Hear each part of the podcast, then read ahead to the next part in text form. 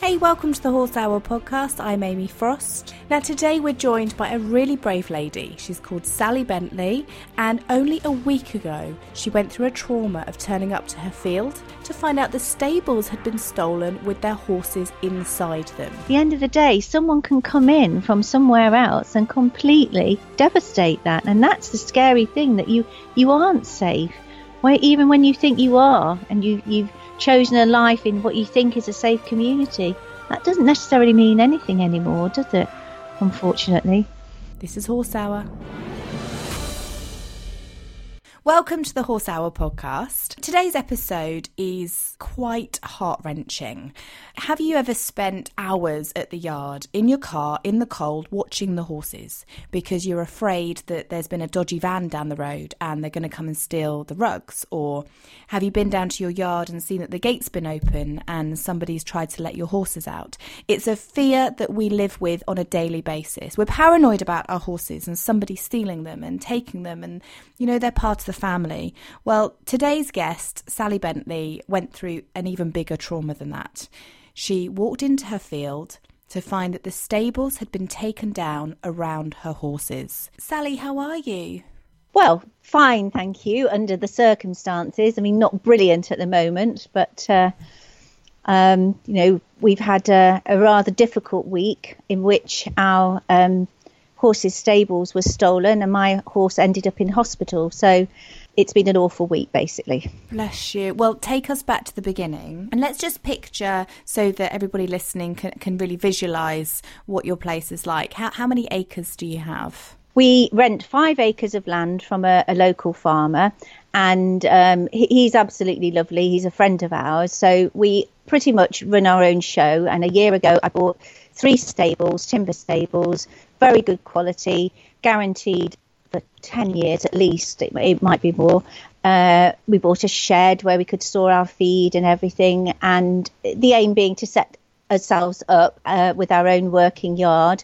Um, Natasha does eventing, my daughter, and uh, also retrains ex race horses. So, you know, we, we invested quite a lot of money and time into getting ourselves set up. Mm. It does cost a huge amount of money. I mean, three stables, you're looking at three and a half thousand pounds plus the shed, um, which probably mm. isn't a shed. It's uh, it's mm. quite a fabulous, you know, uh, like an extra stable on the end. And and I've seen a photo of, of, the stables that you had, and they are timber. They're beautiful. They're they're new. They're fresh.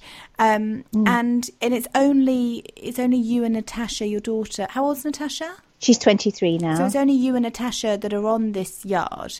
Um, yes. So are people, you know, it's owned by the farmer. Are people coming and going a lot, or is it relatively private?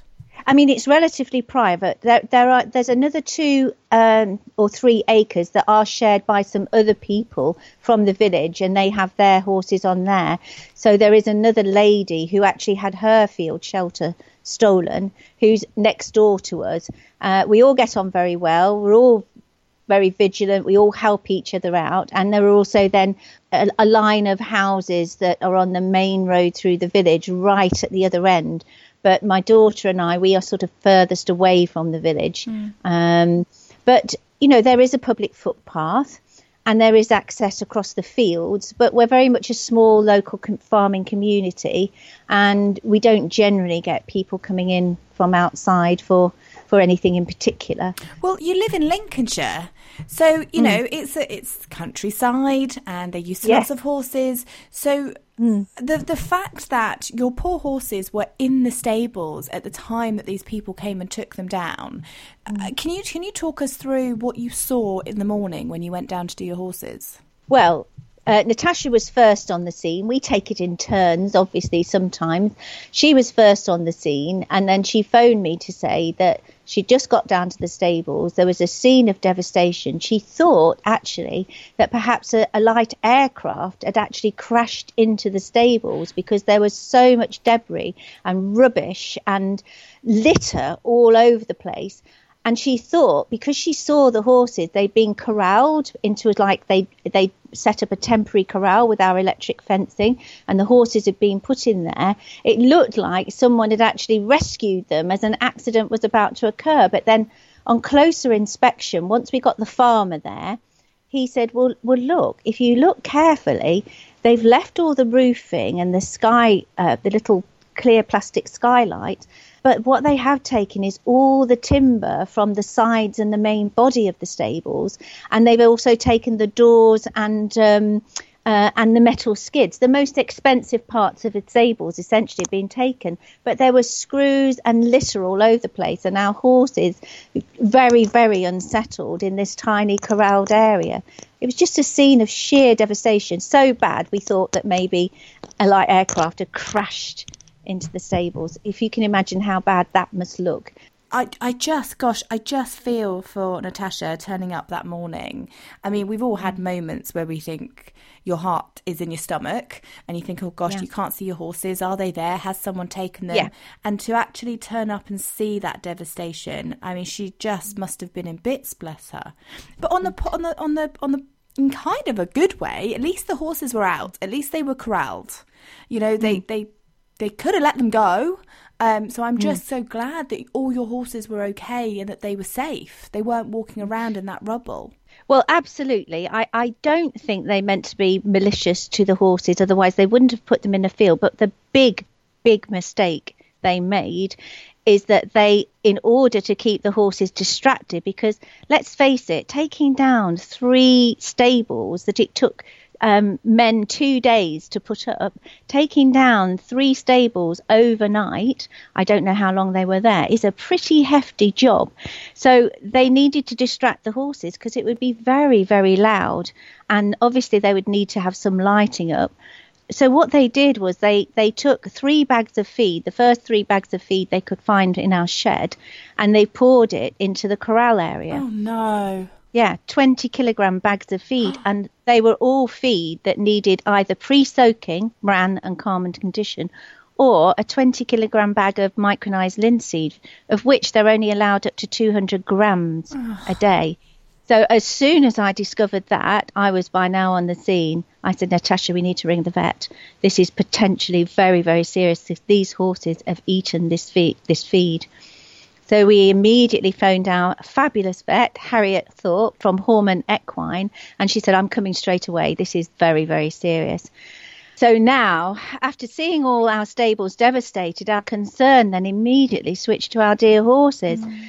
who who looked okay but were clearly quite stressed and um, we started putting them back into their normal fields. And then Harriet came and she came to examine all the horses. And the first one she examined was my horse, uh, Michael, or Magical Lasso is his uh, ex race na- name, a five year old uh, thoroughbred ex racer. And she examined his heart rate, which was fine, and took his temperature. But when she went to feel his tummy, he kicked out. And let me tell you, Michael is the sweetest, kindest, most gentle horse in the world. He's only five, but he's got such a mature head on his shoulder. He would never, ever do anything like that. And I immediately said, That's not Michael. He's clearly sensitive around his tummy. She examined the other horses and they seemed okay, but she immediately felt that she needed to do something more interventional for Michael. And she said, I think we need to put up a drip and flush out as many toxins as we can from his system. So we took him into our friend's stable, who got a stable further up near, nearer the village, and she set up a drip and started pushing fluids for Michael then. And he didn't seem well. Uh, but after that, he seemed to perk up a bit, and she said we just need to keep an eye on him for the rest of the day, and she would um, do an update with us at four o'clock in the afternoon. But unfortunately, uh, at four o'clock, we, we, were, we were backwards and forwards all day, and obviously trying to get our heads around everything that had happened. Um, but at four o'clock in the afternoon, it, it, was it's ironic really because we were phoning Harriet and I said I'm just a little concerned because he keeps stretching a little bit and he's just once or twice sort of almost kicked at his stomach and then right in front of my eyes he actually went down in the field. I, honest, honestly, I feel so emotional now going back to then and thinking about seeing him just go down and lie down right in front of our eyes. And she said, right, he needs to get to hospital as soon as possible. And um, she said, can you get him there? And we said, yes. Fortunately, we had tran- we have transport. She phoned Oakham Veterinary Hospital, and um, I rushed home to get the lorry keys. And you know, he's such a good lad. He was down in the field, but you know, he so willingly and struggled to get up, and we walked him along the drive. We got him on the lorry. I mean, he's such a sweet, sweet-natured boy, and we got him to the hospital. And I mean, it's amazing. There were a team of about five of them waiting for us there to come in. We must have got him admitted. It must have been by now about six o'clock in the evening because it's at least a good hour's drive down there in the lorry. What was that like for you being in the lorry with him, knowing that he'd just been on his knees in the field? Well, we were so scared, and we had the video. We, fortunately, we got a video camera, and Natasha sat in the living just in case he he went down at all. And um, he we had the video camera on the whole time. Tasha's boyfriend came with us because he was really worried about me driving the, the lorry, but I'm the only one insured to drive it. So he came as an extra pair of eyes and concentration for me because I was very, very upset and very worried. Oh gosh, you poor thing. I mean, this is traumatic. Just to have one mm. thing, you know, have just have the sh- the shelter, the, the stables be stolen, but yeah. then to be so worried about Michael and and and, yeah. and the other horses, you know, back at home as well. There's no mm. one there to then mm. keep an eye on them. Uh, no. What happened when you got to the vets? They are amazing. They, as I say, there was a team of about five of them waiting there for us. And as soon as he got in, they literally started fitting a nasogastric tube. They they put a twitch on him and they started inserting a tube through his nose and then down into his stomach. And they mixed up. It looked vile, like a tar liquid, this black viscous liquid, but it was full of um, um, paraffin, charcoal sponge type stuff to absorb any toxins uh, and magnesium and water. And we understood from what the vets, I mean, they were amazing, explained everything. Because I, I was thinking purely of colic, but mm. they said no, there's a risk of septicemia because with that amount of food ingested, the bacteria in the gut can rapidly multiply, reproduce, and then there's a real risk that they can get across into tissues and bloodstream and it become a septicemia. Oh the other I know. I, it's incredible. I never even thought about that. I was thinking purely of colic, and then said the other risk is laminitis. When he's ingested so much high calorie food, there is a risk that he will develop laminitis. So they pushed all this stuff in to sort of try and cover every aspect to, to, to try and flush it out for the colic, to try and prevent the bacteria reproducing, and and, um, and also to um, stop the other thing as well, the laminitis as well, to actually flush out any of the carbohydrate so he wouldn't develop laminitis. And he was again so good, bless him. I mean, it was awful seeing this sort of almost two centimeter thick tube being pushed down him. Mm. He was just so good, bless him.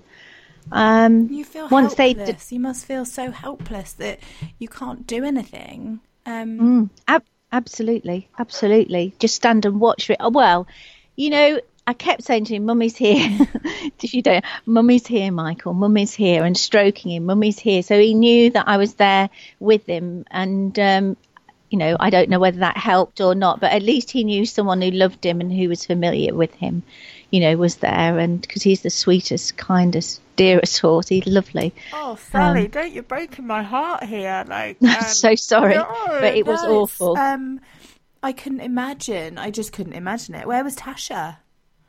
Well, Tasha was there with me doing the same thing, talking to Michael so that he knew that there was someone familiar around because it was distressing to have the pipe put down. I know he was twitched, but even so, it, it, was distressing to see. But I tell you, they were amazing.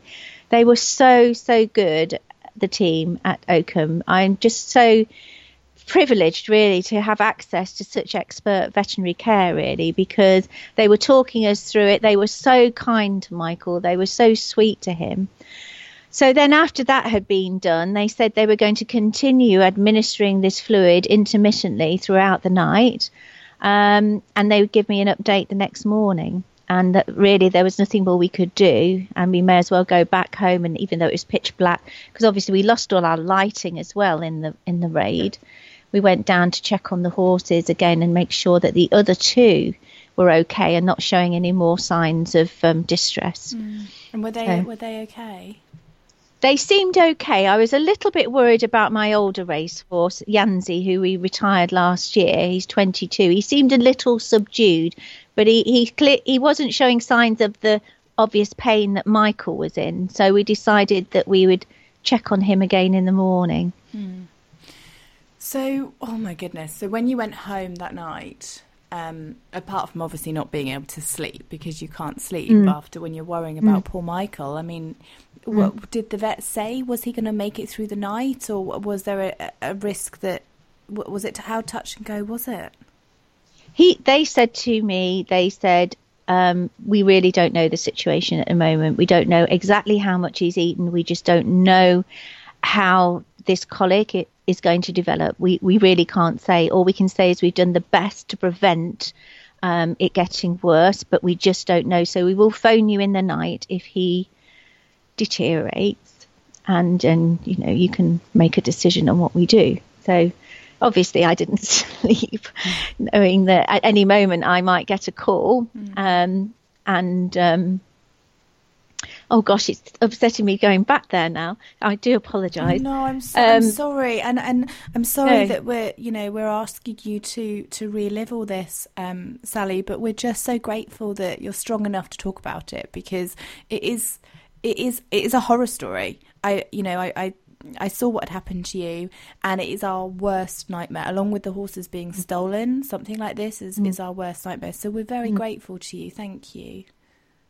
Oh, oh, not at all. And and to be honest, you know, although it, it is emotional going back there and going through it, I, I really am happy uh, to talk about it because I want people to be vigilant and aware. I would hate anyone to have to go through this again. Uh, you lock your tack away and you lock your feed up and things, but to think you, you might have your stable stolen and then inadvertently your horse's life put in danger, I, I wouldn't want anyone to go through this again. So um, Michael, the next day, they said had had a comfortable night. Uh, he wasn't out of the woods. That's how they phrased it. He's not out of the woods yet, so we're still observing. And they said I could come and visit. This was the Saturday now. He went in on the Friday evening. Said I could come and visit at three o'clock in on Saturday afternoon. So, oh, that's great. We decide that's good, isn't yeah, it? Yeah, yeah, yeah. It is good, but actually, when I got there, I was really worried about him because he looked so subdued, so unhappy. We're standing in a corner of the stable with the nasogastric tube still fitted. He got his little boots on to pre- prevent or assist in the prevention of laminitis. I don't know how they work in some way. And he was just shifting from one foot to the other. And it might sound silly, but I knew he was pleased to see me, but he was also saying, "Mum, I'm not really well enough for visitors." Mm. If that, honestly, I just I, I have a, this sort of relationship with him where I, I feel we both are on the same wavelength. And I said to Natasha, "He's really pleased to see us, isn't he? But he he he doesn't want to stay for long. He's not feeling well, is he?" And so we stayed with him for about half an hour, just talking to him and stroking him, and we had a chat with the team who were on call that weekend. And they said, you know, it's just still observing that this is the this period is the critical period. They said, you know, over overnight to tomorrow morning is really the critical period, and it could go, you know, either way. We don't know what's going to happen. So we left on Saturday night again, you know, very concerned and very worried because he looked so so sad. He looked so unhappy and unwell. Mm. But I knew he was in the best place. I knew he was in the best place. Oh, didn't you? I, I just want to pop a bed up next to him and stay the night with him, you know, with your sleeping bag. And... oh, I know. Wouldn't that have been nice? I don't think we're allowed. I did say, actually, the, on Friday night, are we allowed to stay? I said, because I'll just sleep in the lorry outside. Mm. You know, are we allowed to stay? And they said, no, we. And, and I understand that. You know, you couldn't have loads of people camping out, I guess, at, at these places, you know, but uh, absolutely, I felt just like you. I wanted to stay there. Mm. Um, so then, obviously, another sleepless night. What sort of phone call was I going to get the next morning about Michael? How would he have been? Or was I going to get a phone call in the night to say, actually, I'm really sorry, he's deteriorated rapidly? You know, I just didn't know what was going to happen. Um, and I felt almost worse Saturday night because he seemed worse. Um, but then Sunday morning got a call and they said he seems much brighter, much brighter. And what we've done, I mean, they are so good there they said what we've done is we've taken the boots off, we gave him a walk round, and we gave him a, a sort of little trot on a tight circle, and there's no obvious sign of lameness. So we're going to leave those boots off, they said, because we think he's a little uncomfortable in them. What we've done is we've given him a really, really thick bed. Uh, to support his feet and make him make him comfortable, and they said um, if he um, progresses well over the next couple of hours, we're going to take out the nasal nasogastric gastric tube. They said he does seem a lot brighter this morning. Brilliant. And then I know, couldn't believe it. And then later on, when they called again, they said we think he's turned the corner and we think he's going to be all right. And honestly, oh, well, Sally, oh my goodness. I know. I know. It was just like I don't know. It was like the best present ever in your whole life. And um, yeah, so of course we were can we come and see him? Can we come and see him? And uh, we, we said they said you come and see him at three o'clock this afternoon because they have to go out on call quite a lot to other emergencies. And when we saw him that afternoon, he was not 100%, but he was back to my Michael. And he was so pleased to see us again, but it was none of this, but mum, I can't stand visitors for very long. He was really pleased to see us. He